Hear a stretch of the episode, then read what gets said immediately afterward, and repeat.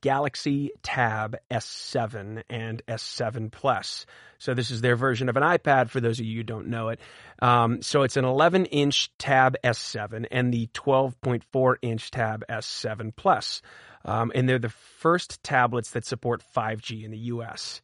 Not that that means much because 5G is pretty inaccessible for most people. I mean, it hasn't been integrated that well.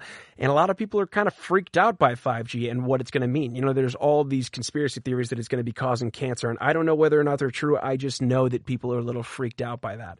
And um, you can get the same Snapdragon 865 Plus processor, uh, just like the new Note 20 uh, a 10 sorry 120 hertz screen refresh rate and four speakers with Dolby Atmos support. And that is the thing that really separates them from Apple is that their speakers are a lot better. I mean if you've ever tried to play something through an Apple it sounds like crap but through a Samsung Galaxy or a Note they sound pretty solid. It's kind of you could just put it down on the counter and actually listen to music as if it's a Bluetooth speaker. I mean not the same quality but it's it's superior to Apple's.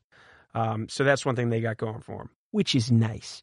Um, an S Pen stylus is included with each tablet, uh, but if you want to add other accessories like a keyboard with a tracking pad, you need to pay more for it. And uh, the tablets are already quite pricey. Not as pricey as the phone, luckily, but it's uh, starting at around 650 for the 11 inch and 850 for the 12.4 inch Tab S7 Plus.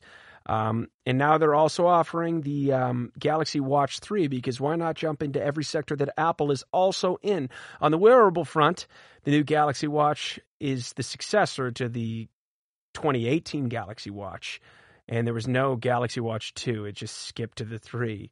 Sort of like Apple didn't do a 9, they just went, I don't know, I'm just kidding. Um, so, a couple of things to get excited about in regards to the Galaxy Watch is that uh, as far as the profile goes, it's smaller, thinner, and lighter um, than the original design, uh, but it's also a slightly bigger screen, a 1.4 inch round screen. Um, it comes in at 41 millimeters and 45 millimeter sizes, and Samsung says you can expect a two day battery life from both models, which is arguably kind of a cop out because, you know, my Apple Watch 3, not even the newest one, goes about three days before I need to charge it. Uh, and I'm sure that's not true for everybody because some people use their phone like crazy. Sorry, use their Apple Watch like crazy, and they're constantly running apps in it. I I use it mainly for workouts, and that's about it. And obviously, you know, just to wear it because I'm cool. You know, hashtag Thug Life. But um, two day battery, I think that's pretty dis- going to be pretty disappointing for people. Apart from that, the three biggest improvements are health related. Uh, and what I mean by that is that you can measure your VO2 max, which is the maximum amount of oxygen you can use during exercise, and a data point that is commonly used to measure athletic endurance. Um, you can also measure your SpO2, a blood oxygen saturation level. And uh, Samsung is also really betting heavy on their sleep tracking uh, with the new sleep scoring system. Sleep tracking has been available on Samsung's watches before, but the company says it's worked with a national institute to develop a five step algorithm that analyzes more factors that it will use that data to rate your overall sleep performance. So, as I was saying before, and will always say, the more data, the better. So, what's next? excuse me. What's next? We also have the Samsung Galaxy Buds Live, which even I, I'm sorry if I'm if I'm a little bit biased, but every single thing they do seems like it's just copying Apple because it's after the fact. If they had done them first, it would be great. But now we're looking at the Samsung Galaxy Buds Live, which ba- it looks like an AirPod case. I'm not even kidding. They, the earphones themselves don't look like AirPods, but it looks like an AirPod case. Maybe they're great, maybe they're not. I just feeling in my gut like a little bit of a copycat.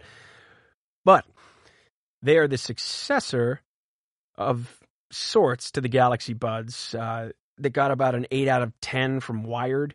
Um, as far as recommendation goes, and and which Samsung debuted earlier this year. So they really, you know, haven't really waited that long to put a second version out.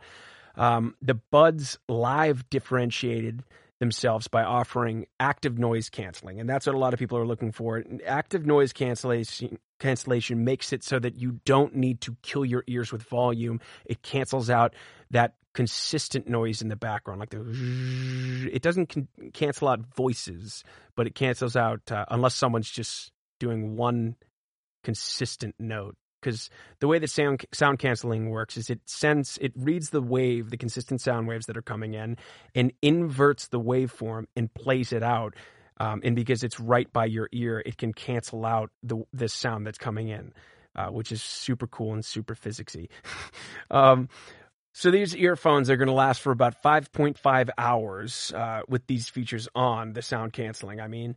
Um, and with them off, it, they can hit eight hours, which is better than AirPods. But you kind of want the same technology that AirPods are going to do, and you know, it, actually they beat it with the even if they're on, you're looking at 5.5, and I think my my AirPods get about four hours of battery, but I think I have older ones, so I think the newer ones are better. So also coming from Samsung is the Z Fold 2 5G. And this is